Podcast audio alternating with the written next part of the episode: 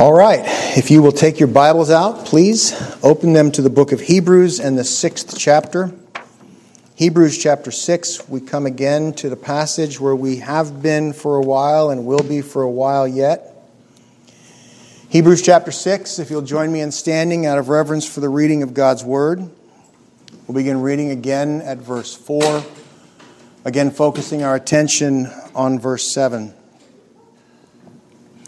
For it is impossible for those who were once enlightened and have tasted the heavenly gift and have become partakers of the Holy Spirit, have tasted the good word of God and the powers of the age to come, if they fall away, to renew them again to repentance, since they crucify again for themselves the Son of God and put him to an open shame. For the earth which drinks in the rain that often comes upon it and bears herbs useful for those by whom it is cultivated receives blessing from God. But if it bears thorns and briers, it is rejected and near to being cursed, whose end is to be burned. Let's pray. Father, we ask that you would open our hearts to receive your word. We pray that you would plant its truth in us, that you would give us clarity of understanding, clarity of thought, clarity of purpose, that you would show us the places in our lives, God, where your word needs to strike home, and then let it strike. Father, let your word fall upon us like the hammer of heaven and break our sin away. God, I just pray that anything that's right and true would be planted deep in us, anything that's false, anything that I get wrong. I pray that you would let it die on this floor, Father. Just let it fall away.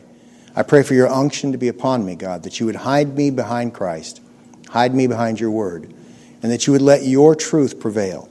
God, we are always seeking to understand and to honor you. So help us to do that, Lord. Take this poor offering and turn it into something good for your people. I ask it in Jesus' name. Amen.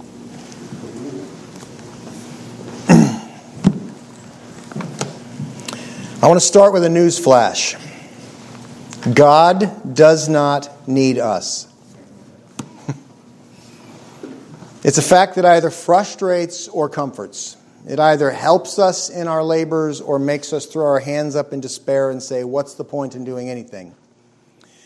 The truth is evident from Scripture, and it's self evident as we see how little our time and efforts on the earth actually are.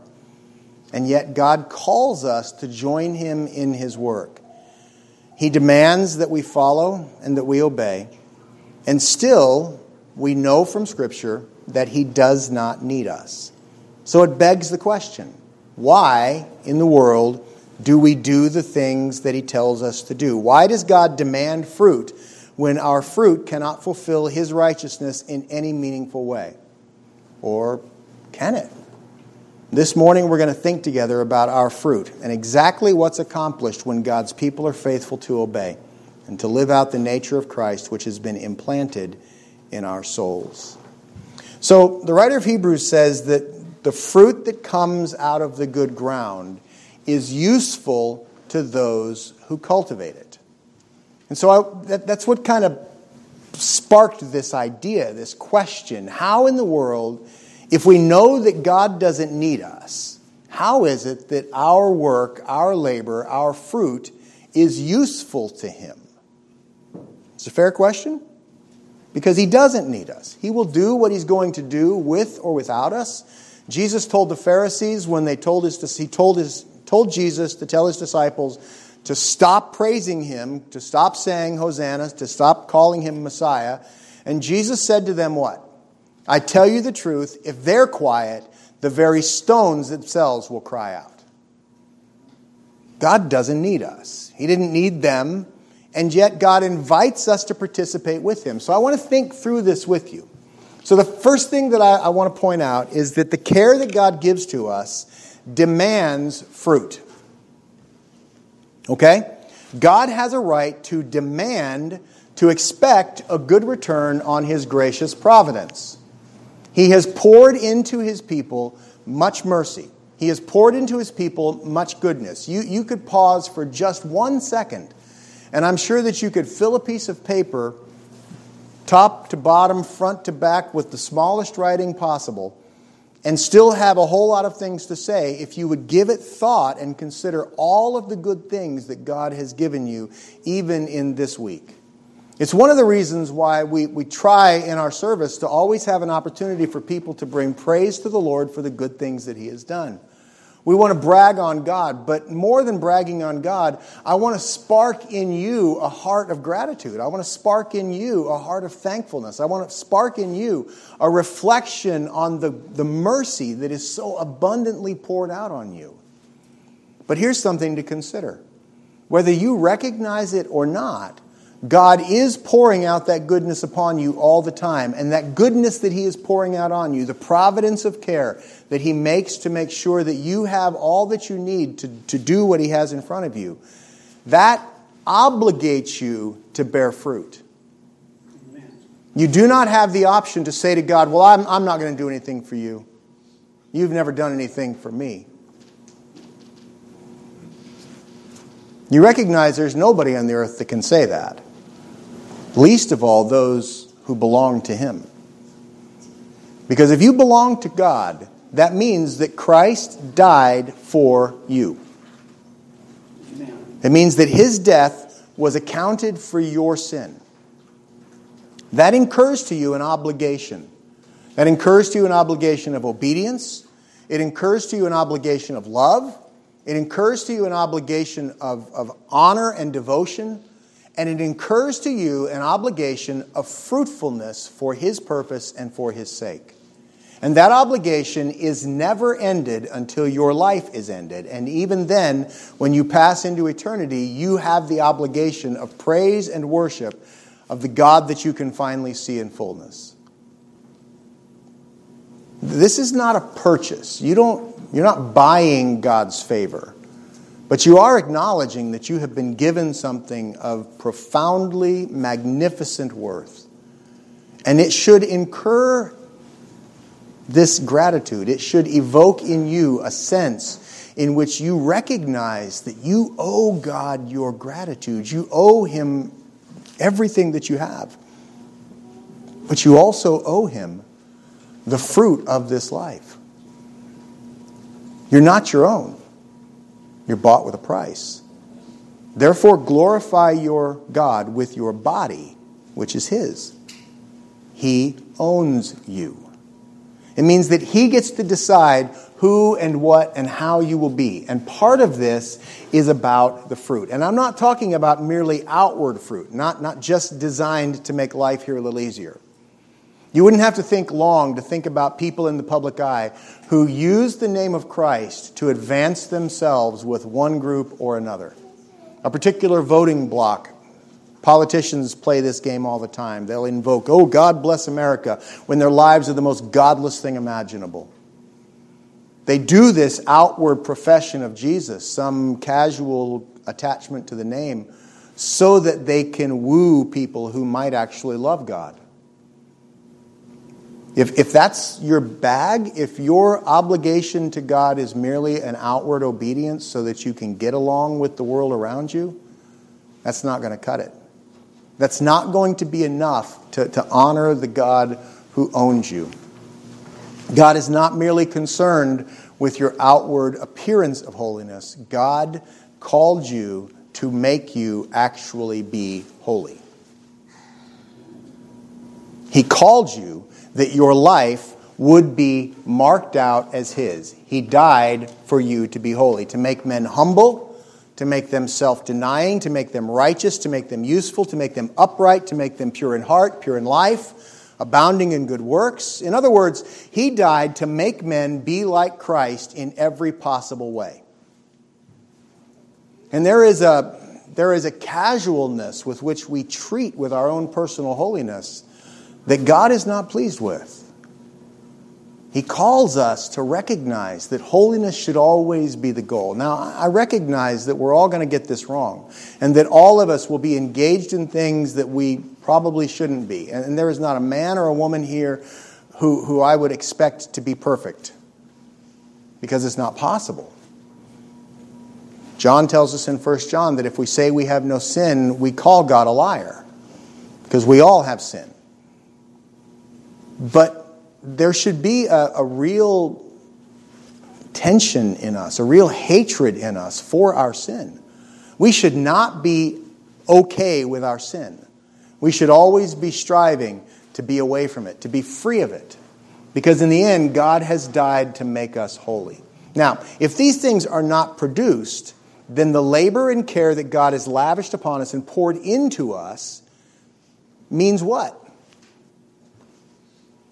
If a man says, Well, I, honor Christ, I follow Christ, and I obey him, but his whole life is completely void of any evidence of loving, honoring, or obeying Christ, what does the care and love that God has poured into that man mean in the end? Well, we'll get to it in a few weeks, but what the writer of Hebrews says is it's proving out that it is he's only good to be destroyed. Because either you bear fruit or you don't. And the ones that bear no fruit whatsoever are fit only to be cut down and thrown into the fire. There is, there is a reality here wherein God says, I have made you for holiness, I have made you for fruitfulness, and I have the right to demand fruitfulness from you. It means that whenever we are under the work of the gospel, we need to be actively participating to take every advantage we can from it. It means that whenever the gospel is being proclaimed to you, whether by your own reading, by a sermon, by a Bible study, by, a, by some other means, whenever God is at work speaking to you, you have an obligation to be taking it in and asking yourself this question God, what is it in me that you want to change by this truth? Because there is always something that needs to be transformed. There is always room for righteousness to be made manifest. And if you're going to be faithfully pressing after Christ, you need to be very okay with the challenges that are going to be a constant part of the Christian life.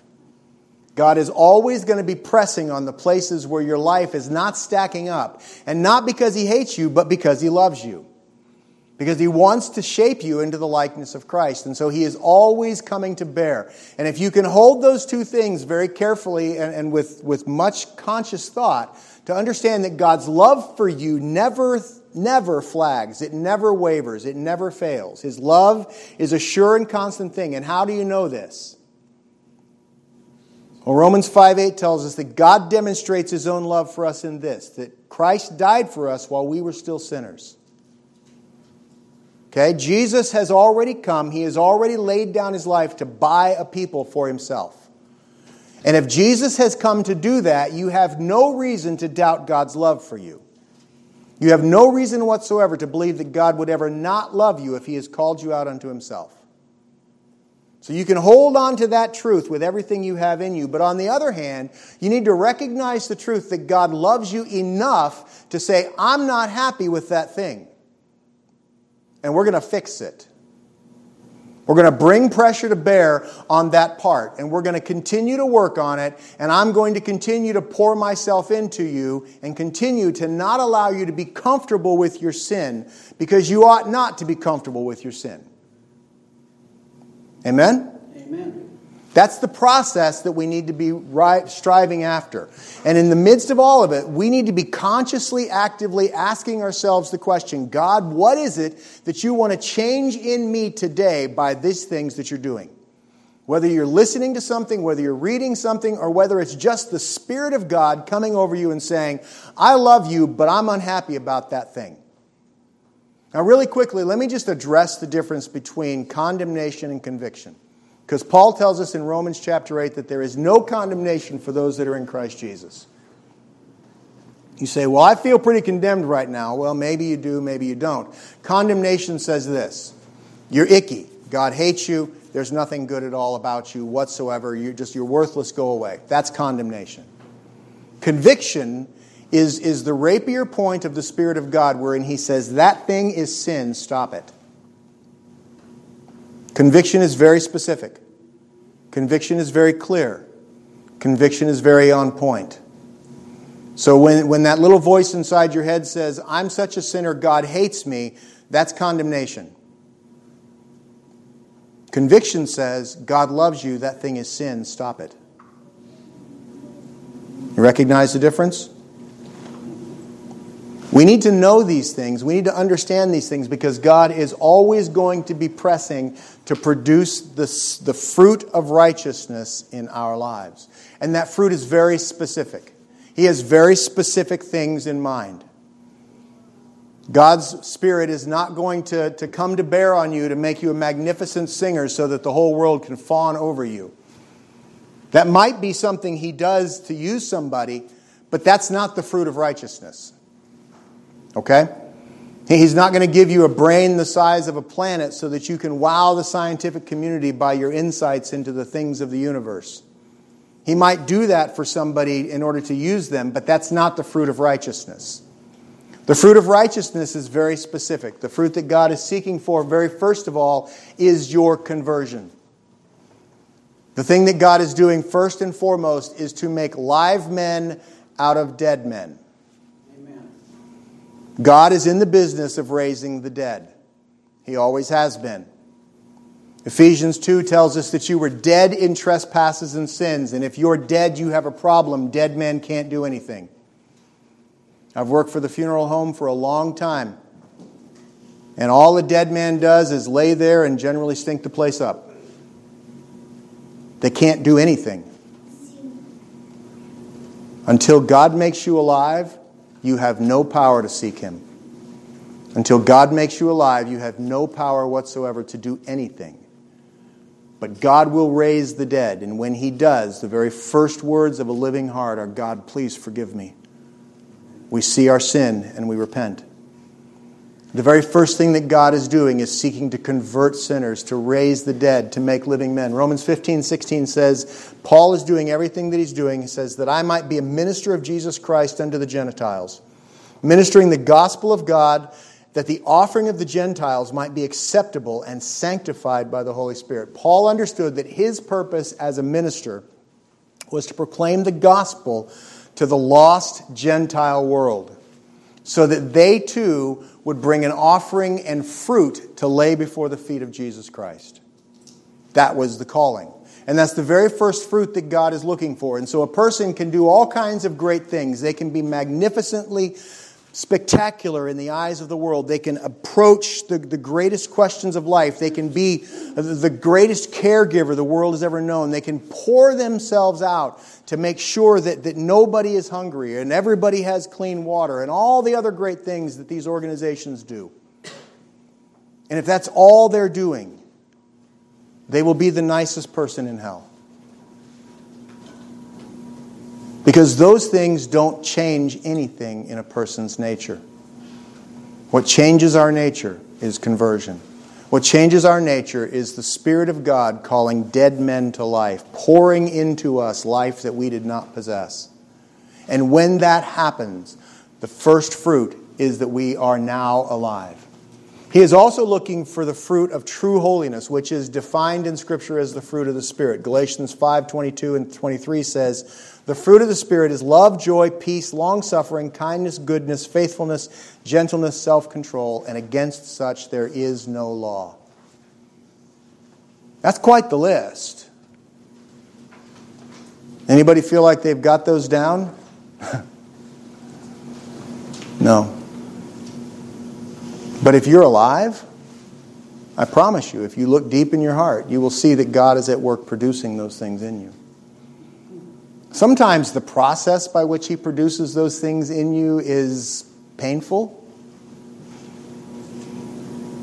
I mean, we all heard the old adage whatever you do, don't pray for patience. It's actually the wrong approach. Because you will never have patience until God gives it to you. Go ahead and ask, but be aware that patience is cultivated by waiting. Patience is cultivated by resting in the Lord and not necessarily having the thing that you think you want. Sometimes God goes about showing you that you don't need the thing that you thought you wanted. Sometimes He shows you that the thing that you have longed for the longest is the most precious when it comes. Beloved, the ability to have the fruit of the Spirit is going to be produced in you as a trial by fire. The Spirit of God dwells in you and He gives you the, the basic fruit of these things. But these things have to be grown, they have to be nurtured, they have to be produced. And so the Spirit of God is always at work in you, making this fruit come to life. If you belong to God, this is a true statement. And you're not going to have all of them all at once, and you're not going to have all of them in the same measure, and honestly, you're not going to have all of them all the time at the same level. It's a waxing and waning kind of thing. And often we look at our lives and we say, Well, I don't see anything of God in me. I don't see any fruit of the Spirit. So at that point, if you're feeling that way, ask yourself again conviction or condemnation. And then ask people in your life around you. Ask people that you trust. Is there anything of these things in me? Because you don't see yourself clearly. It's, it's a difficulty that we all have as humans. We tend to focus on the wrong things. We tend to, to see ourselves with, with cloudy perception. So God is at work producing the fruit of the Spirit in you. And He's also at work producing the outward testimony of true heart transformation, which could be defined as charity, as obedience to God's righteous commandments. This is the outward work. So, as God first of all makes you alive and then begins to produce His Spirit in you so that you grow in grace and you start to think like God, you start to act like God as well. Because out of the heart proceeds the things of the life. So, notice this, though. If you try to do this backwards and just look at somebody and say, well, that person's a Christian, and so I'm going to act just like them, it's not going to work out for you. Because God is not going to honor the one who tries to work for his grace. What God honors is the one who works out of his grace, who works because of the grace that has been given to him. The one who digs in and says, Lord, please, I want to honor you. I want to be grateful. I want to live the things that you've planted in me. That's what God honors. So the works grow out of salvation. They don't produce salvation. 2 Corinthians 9:10 says this, "Now may he who supplies seed to the sower and bread for food supply and multiply the seed that you have sown and increase the fruits of your righteousness." And Philippians 1:11 says, "Being filled with the fruits of righteousness which are by Christ Jesus to the glory and the praise of God." So that the righteousness that God plants in us produces the glory and the praise that God deserves. As God causes our lives to be more and more conformed unto his image, God continues to be glorified as that takes place. Now, as we labor through this and as we consider the things that God wants to produce in us, all the while recognizing that God doesn't need us, there is this remarkable response from God as the things that He is producing in us. I want you to track with this very carefully. God is producing, He's doing the work, He is growing you in grace. He is providing both the seed and the power of growth. It all comes from Him. And so there is this remarkable response whereby God, who is doing all the work in you, then turns around and graciously accepts from you that thing that you have messed up with your own sin in the process of His labor, and he gives you honor and, and praise and glory for the thing that you had nothing to do with, but that He did all of it. He graciously accepts our imperfect offerings. God does not need our fruit to declare His glory, it's all His anyway. So He can receive it from us with gratitude and, and, and with honor for us. Listen to Romans chapter 11. Romans chapter 11, starting at verse 34. Paul says this Who has known the mind of the Lord, or who has become his counselor? Who is first given to him that it shall be repaid to him? For of him, and through him, and to him are all things, to whom be glory forever. So, if of him, and through him, and to him are all things, what in the world do we bring to the table? Nothing. Right? All we bring to the table is us. And, and we say, God, here I am. And God says, Yeah, I know, I put you there. And yet, He grows grace and fruit and righteousness in us. And then He turns around and praises us and, and accepts from us the things that we offer to Him.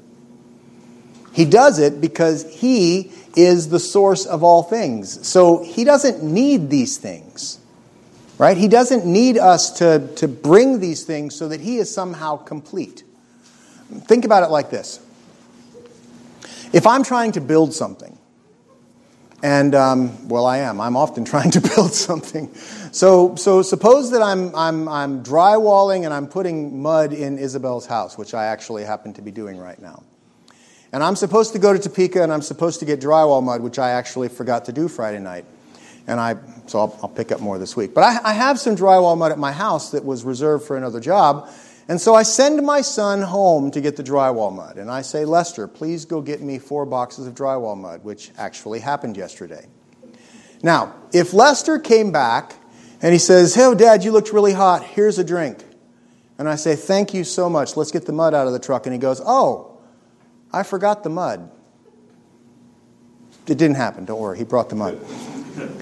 But if, if that were to happen, would I be happy with him or unhappy? Unhappy. Why? Because I needed the mud. Make sense? But if I didn't need the mud, okay. That's not exactly what we said. I'd probably address his attentiveness and, and make him wear a little tablet around his neck or something so he doesn't forget what I want him to do. But I wouldn't be angry over his imperfection because my anger is connected to my need. Does that make sense? God doesn't need our works of righteousness. So when you bring to Him your imperfect offering, and I promise you it will be, He's not going to be angry with you about your imperfect offering. He will correct it, and He will refine you through the process. But He will never reject you because what you bring Him is not enough, because He doesn't need what you're bringing Him. Do you understand how, how significant it is that our God is that much? It's one of the reasons why, why the pressure that's on my heart as a pastor all the time is to make more of God and more of God and more of God. And I fight with everything that's in me against any inclination of man to make less of God or to steal from God's glory or to take anything that belongs to God for us. It's, it's the worst possible thing that we can do for our own security, for our own comfort, for our own peace, and for our own righteousness. Because if I believe that God needs what I'm bringing him, and therefore my imperfect offering will be not accepted, what is the response of most people? Well, I'm just not going to do anything then. I can't please that God. So I'm going to stay at home and I'm going to hide in my hole and I'm going to be quiet and I'm not going to have anything to do with it because I don't want to anger him any more than he already is. See, when you recognize that God is exactly who he says he is, that he is sovereign over all things and complete and sufficient without anything from us. Did God create because he was lonely? You'll hear that a lot, but it's not true. You'll hear a lot of people say that, that God just, heaven's not right without you, so Jesus came and died so that you could be there because he'd be sad without you. It's garbage. Jesus came and died because he had chosen a people for himself that he was determined to save, to offer unto God a love offering of his own making. Jesus died for his people. And he, he allows us to know him, which is great mercy and magnificent grace. But when you understand that, it gives you confidence to know that you can approach God with your broken things and know that He will never throw you away because of them. Amen. He will never reject your imperfect offerings because He doesn't need your offerings. In the Old Testament, we read this morning, just out of Leviticus 22, we read about God telling the people of Israel all the things they were not allowed to bring, and how the priests were not allowed to approach him in a certain way lest they die for their sin. You understand that all of that has been removed when the veil was torn in two. The purpose of the Old Testament was to show us how far we were from God and how much we need him. That's still important for us to know. But the rest of the story is God breached it and God made a way in the person of Jesus Christ and by the death of the Lamb. And He allows us into His presence not because He needs us, but because we need Him. That's the rest of the story. And that's the part we need to make sure we get communicated. Because in the midst of all of these things, it is God who is all. And our offerings are imperfect, and they always will be. And our righteousness is unrighteous, and it always will be. Our offerings are not adequate, as if we could, dem- as if we could satisfy the demands of His real righteousness. What does the scripture say our best good really is? Filthy rags. Understand that. Recognize the fact that God's calling you to come to Him with your offerings of love are for your good and not His. They're for your benefit. He doesn't need them, He desires them for your sake. He desires them that your life might be more than it is, that it might be better. And even though God graciously accepts our offerings and even praises us for bringing them and gives us good things, recognize that your offerings do not ever deserve a reward from Him.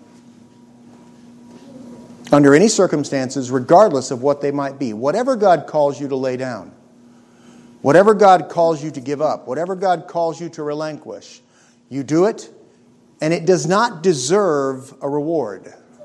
Now, God is gracious, and He will often reward His children for their faithfulness. But you must drive from your mind any thought that it deserves it. Because if you want to get into the game of, well, God, I gave this up for you, I have one word that will put an end to it Jesus. What did God give up for you? What did God give for your soul? You see, all of our pretensions about what we think we deserve from God die in the face of understanding what God has done and who Christ really is.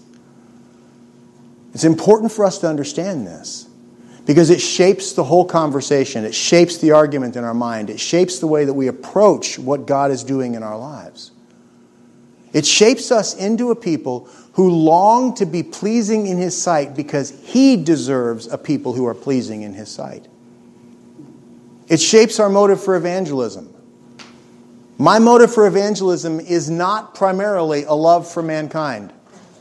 My motive for evangelism is not even primarily a love for individuals, although I do love mankind and I do love individuals. My motive for evangelism is primarily a love for Jesus Christ because he deserves to be honored and praised by everyone. My heart's cry is that the Lamb who was slain would receive the full reward of his suffering, that Jesus would receive everything that he purchased by his blood. That's why I evangelize. I evangelize because Jesus deserves to be loved and honored and praised. And there is no reason to evangelize except for that which will hold up. You see, if my motive for evangelism is that I love people, what happens when people aren't lovely? Which is pretty much all the time. Am I going to love somebody who's screaming in my face about their right to murder their baby? No. No, I'm not. It's, it's the right answer. it's okay. Uh, because it's not a lovely thing. And yet we see more and more of that kind of, of acidic hostility from, from the people in both sides of the argument. People screaming and yelling and being hateful and ugly about their right to have their sin and do what they want to do. It's hard to love those people. But if my motive for evangelism is that that person just might be somebody for whom Christ died, and Christ deserves better from them than what they're giving then it cuts through all the garbage. And it cuts through all the stuff that's being poured out, and it says, Look, here's the truth of the matter Jesus Christ died for sinners, and you are a sinner. And if you will repent of your sin and turn unto Him, you will be forgiven and find life. That's the heart. And everything that we do grows out of our relationship with God because everything that we do comes from Him and it returns unto Him. That's what Paul wrote in Romans 11. We already read it. For of Him and to Him and through Him are all things. It's all about Jesus.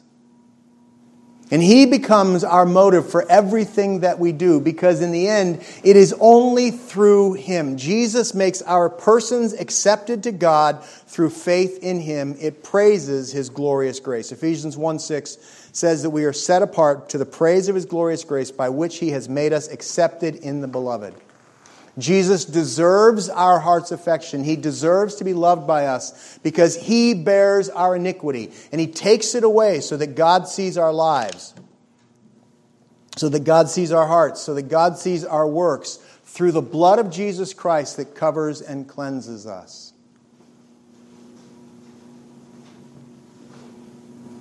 Jesus is the one who takes our sin and separates it from us. When we see in, in Leviticus 16 the Day of Atonement and the two goats that come in, one was the goat that was killed and one was the goat that was driven away, both of them are satisfied in Christ. Christ is the one who bore our sins outside the city, and Christ is still the one who died for our atonement. He is both the scapegoat and the goat of sacrifice. 2 Corinthians 5:21 says that God made him who knew no sin to become sin for us so that we might become the righteousness of God in him. God removes from you the birthright of your first father, father Adam and gives to you instead the birthright of his own son Jesus Christ. And he adds to that the beauty of his own personal mediation. Now, turn with me to John chapter 17. I want you to see some things in the high priestly prayer of Jesus. John 17, this is the true Lord's Prayer. Um, what we call the Lord's Prayer is really the model prayer. The Our Father who art in heaven is just the model. Jesus told us how we should pray. Why is it that Jesus could never have prayed that prayer for himself? Because he says, Forgive us our sins, and he didn't have any to forgive. Wasn't his prayer. This is the Lord's Prayer, the high priestly prayer of Jesus in John chapter 17. I'm going to start at verse 6. And I just want to show you kind of the flavor of what Jesus' heart is for his people. He says, I have manifested your name to the men whom you have given me out of the world. They were yours, and you gave them to me, and they have kept your word. Now they have known that all things you have given me are from you. For I have given to them the words which you have given me, that they and they have received them, and have known surely that I came forth from you, and they have believed that you sent me. I pray for them, but I do not pray for the world, but for those whom you have given me. So there's a distinction here. Jesus is praying for us. He's praying for his disciples. He's not praying for the world, he's praying for those that are his own. I do not pray for the world, but for those whom you have given me, for they are yours. And all are mine, all mine are yours and all yours are mine, and I am glorified in them. Now I am no longer in the world, but these are in the world, and I came to you, Holy Father. Keep them through your name, those that you have given me, that they may be one as we are one. While I was with them in the world, I kept them in your name. Those who you gave me, I have kept, and lost none of them except the son of perdition, that scripture might be fulfilled. But now I come to you, and these things I speak in the world, that they may have my joy fulfilled in themselves. I have given them your word, and the world has hated them because they are not of the world, just as I am not of the world. I do not pray that you should take them out of the world, but that you should keep them from the evil one. They are not of the world, just as I am not of the world. Sanctify them by your truth. Your word is truth. As you sent me into the world, I also have sent them into the world, and for their sakes I sanctify myself, that they may also be sanctified by the truth. And I do not pray for these alone but also for those who will believe in me through their word. That's you. Specifically, Jesus is praying for you right here. I do not pray for them alone, but also for those who will believe in me through their word, that they may all be one as you, Father, are in me and I in you, that they may also be one in us, that the world may believe that you sent me. And the glory which you gave me I have given them, that they may be one just as we are one I and them, and you and me, that they may be perfect in one, and that the world may know that you have sent me and have loved them as you have loved me. Father, I desire that they also, whom you gave me, may be with me where I am, that they may behold my glory for which you have given me. For you have loved me before the foundation of the world. O righteous Father, the world has not known you, but I have known you, and these have known that you sent me. And I have declared it to them your name, and will declare it that the love with which you have loved me may be in them, and I in them. Now, what is it that Jesus is praying? He's praying that you will grow to know God, that you will be kept for His glory, that you will be sanctified by His truth, that you will stand firm against the hatred of the world, that you will be protected and guarded even in the midst of all of the hostility and the attacks that are going on around you, that Christ may be your sufficiency. But over and through all of that, what is He asking over and over and over again? That we might know the oneness that Jesus Christ Himself knows with the Father. When we talk about the Trinity, we talk about the person of God, the person of Christ, the person of the Holy Spirit.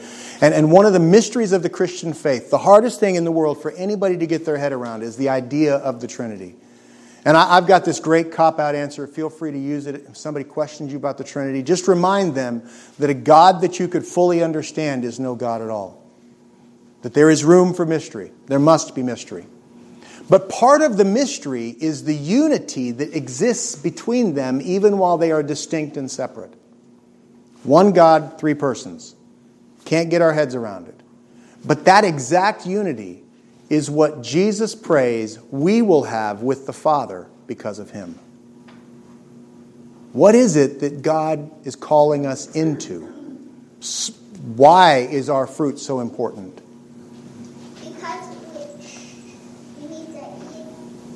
Because we need Him. That's right. We need Him. We need to be where He is. And in the end, everything that we are comes down to this apart from God, we are condemned. In God, we are alive.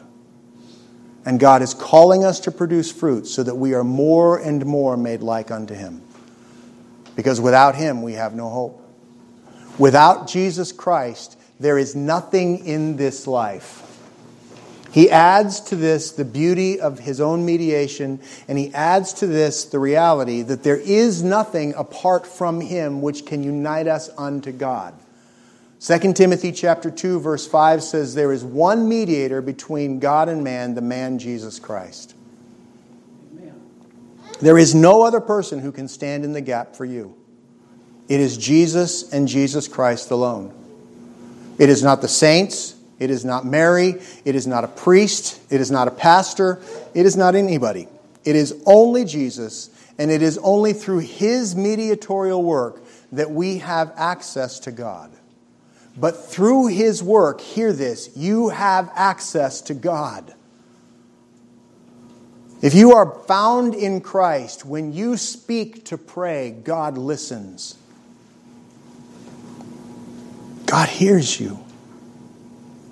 And Jesus said, You know that if He hears you, He will give you what you need.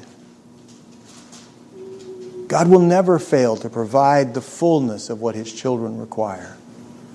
He will never fail to give us the very best things that He has. Because in the end, God Himself glorifies Himself in our works. The outward will of God, the working, the, the revealed will of God is honored when God is glorified as we obey. That, that model prayer I mentioned, you know, we pray, Your kingdom come, your will be done on earth as it is in heaven. We pray this. We acknowledge that God's will is supreme, and we want to see His will being worked out in the earth. We want to see Him being honored as people obey. But the very first heart that needs to be submitted to that truth is ours. We have to look at the reality of our heart and our lives and say, God, where am I not submitting to your authority? Where am I not bending my knee to your kingdom? Please, God, let your kingdom have its work in me. Make me righteous. Show me my sin. Cause me to turn unto you and to turn away from the things that bring you sorrow. We demonstrate the nature and the power and the efficacy of God's grace as we walk in truth. Look, apart from Christ, your life does nothing but dishonor God. Ezekiel 36:20 says this: They came to the nations, and wherever they went, they profaned my holy name. And the nations said of them, These are the people of the Lord, and yet they have gone out of his hand. That's us. When we walk in disobedience apart from his righteousness, all we do is profane him. But when we obey God from the passion of our hearts, we demonstrate that God has transformed a rebel heart. Philippians 2:13 says, "It is God who works in you both to will and to do for his good pleasure. If you have any desire to serve God, where did that desire come from? From God. If you have any desire to cry out to him for mercy and repentance, where did that desire come from? From God. If there is anything in you that is praiseworthy, if there is anything in you that is good, if there is anything in you that is of good report, where did it come from? It came from God. It is His merciful gift to His children. He is then honored when that gift is manifested. Ephesians 3 tells us that God is doing everything that He's done so that He displays in the church His manifold wisdom as Christ is formed in us. He displays it through the church to the powers and the principalities in the heavenly places. All those who have been mocking God's plan since the fall of man are silenced when righteousness prevails in the lives of his people. And here's the good news if you belong to Christ, though you may not see it clearly, righteousness is prevailing in you. God is at work forming Christ in every single one who belongs to him. It is God who works in you both to will and to do for his good pleasure. And all of this expresses the power and the mediation of Christ. It expresses his love, it expresses his faithfulness. We declare the praises of him who called us. We declare the excellence of the things that are taught to us and the one who taught them to us. We demonstrate the power of God's blood, of Jesus' blood, and of his intercession. And in the end, nothing but that blood can ever overcome our natural tendency to sin and rebellion. It is only in Christ that any good things come. And as we live them out, Christ is glorified and honored, not as if he needs it, but because he deserves it. God extends his love and his care to others also through our fruit. They see the works, and we remind them the things that we do, they're of God alone. And God demonstrates the reason why these things are done as we do them in love. We see and praise God for the things that he allows us to do, and in the end they are like a kind of first fruits unto God. James 1:18 says, "Of his own will he brought us forth by the word of truth, that we might be a kind of first fruits of his creatures." Do you understand that the church is the promise of redemption from the fall? You say, well, that's kind of a strange thing because we're, we're the ones who are being redeemed. Who are we being promised to? Look at Romans chapter 8. Romans chapter 8.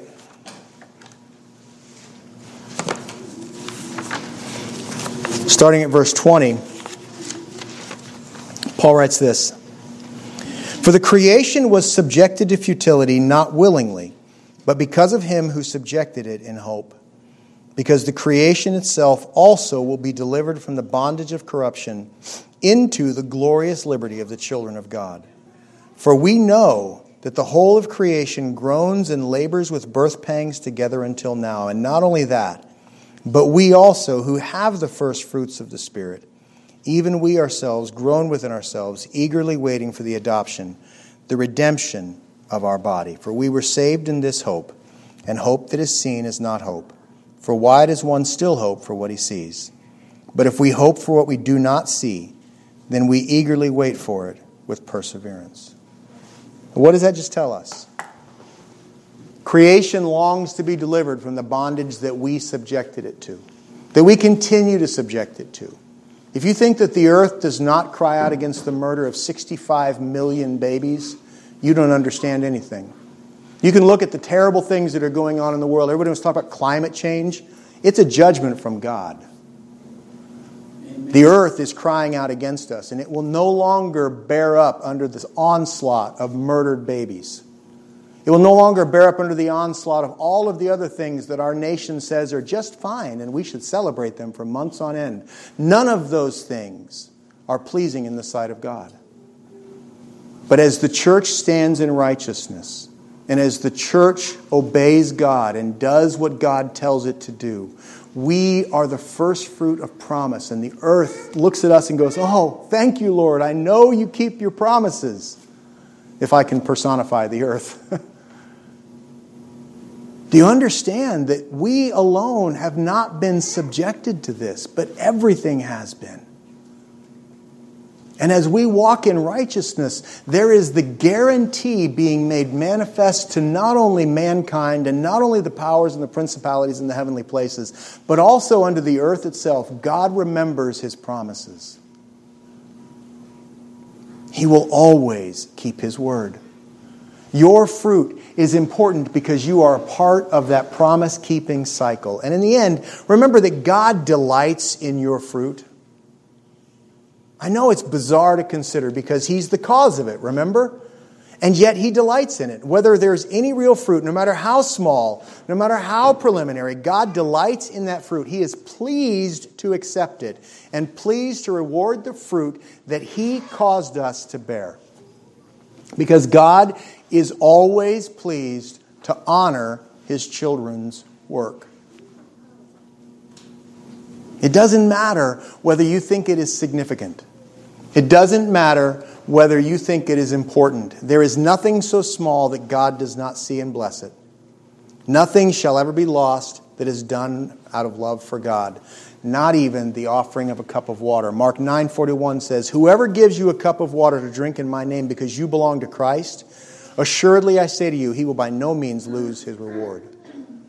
Now, if you have a hard time with this, a hard time understanding that God is always pleased to receive even your, your puniest offering, I understand that because that's human nature. We look at it and we look at our stuff and we look at God and we say, there's no way this could be pleasing. But I want to challenge you and I want to invite you and I want to warn you, honestly, to not reject the truth of Scripture to understand that if you set yourself to say, you know what, I don't care what you say, there's no way God could be honored by this, it doesn't mean anything. What you're doing is calling God a liar. What you're doing is setting yourself against His truth. And that's something that God will not allow to stand in you. He will correct it. And that process might be painful. So let me give you the warning with all the love I have in me. Take what the Scripture says and believe it with everything you have in you. Amen. Understand that God always keeps his promises. Because in the end, his gracious response towards his children is to receive them and their works as if they were actually praiseworthy. It's grace. It's mercy, it's glory, it's truth, it's power. It is this beautiful, delightful, wondrous response from a God who is worthy of praise, and it excludes all works of righteousness. In the end, what it means is that the person who says, you know what, I'm not going to take God at his word on this, instead, I'm going to work really hard to be pleasing in God's sight so that God will like me. That person will receive nothing because they're rejecting the one course to God. It, it, ends any pretense for man's righteousness to be acceptable in the sight of God. The only thing that's acceptable is that righteousness which has been implanted in us and the working that God does through that in us. The flavor of the Old Covenant says this God does not judge his children harshly with an expectation towards covenant, towards judgment. The flavor of the new covenant is this God says, I love you. And I have set my love upon you, and I am determined that you know my love. The old covenant could not take away sin. The new covenant not only takes away the punishment of hell, but it takes away sin itself. The old covenant could not be pleased with the imperfect obedience. The old covenant could not be satisfied with an imperfect offering. We read that this morning. But the new covenant says God will always accept what we bring to him because it is born in a heart that loves him. The work of Jesus Christ demands that God is pleased with our work because he has taken away our evil and he has paid for our iniquity. Now, think about this truth as we consider your works. What is it that taints your works? It's your sin. You obey God imperfectly because of your sin. Has Jesus Christ fully paid for and separated you from your iniquity? Amen? Is that a true thing? if it's a true thing, then that is the fullness of how God sees you is cleansed from your iniquity. God will still correct your wrong and he will still correct his children. But he will never reject your offerings. He will never reject your works of righteousness that you bring before him, born out of Christ, because the taint of sin does not touch them any more than it touches you. They have been cleansed by the same blood that cleanses you. Do you understand that Jesus Christ's own blood demands that God receives these things?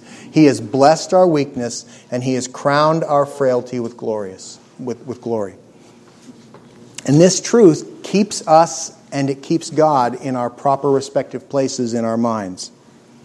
Okay? If, if you understand that everything you bring to God is sanctified because of what Jesus did instead of sanctified because you were so good, then automatically you recognize you're coming to Him as a supplicant. You're coming to Him asking for mercy, even as you're bringing to Him the offerings of your obedience. And in doing that, it leaves you mentally and spiritually in the right perspective to understand who God is and who you are. One of the greatest dangers of a, a works driven righteousness, of, of a man centered idea of salvation, is that it blurs the lines between what God is and what man is. It makes us presume upon Him. It makes us presume upon our own abilities. And it makes us presume upon this idea that if we just work hard enough, we can get there. And when you do that, it diminishes God and it elevates man. When you do that, it makes less and less of him until finally he is no longer even recognizable as the God of the Bible.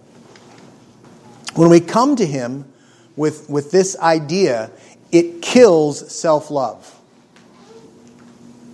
Okay, when you come to him recognizing that everything you have is filthy rags, but God is good enough, he's going to accept it anyway, it kills self love. It is the most humbling thought immediately there, there is something in us, in almost every man I've ever spoken to, and most women too, that says, well, if I don't, if, if, if it's not good enough, then I don't even want to think about offering it.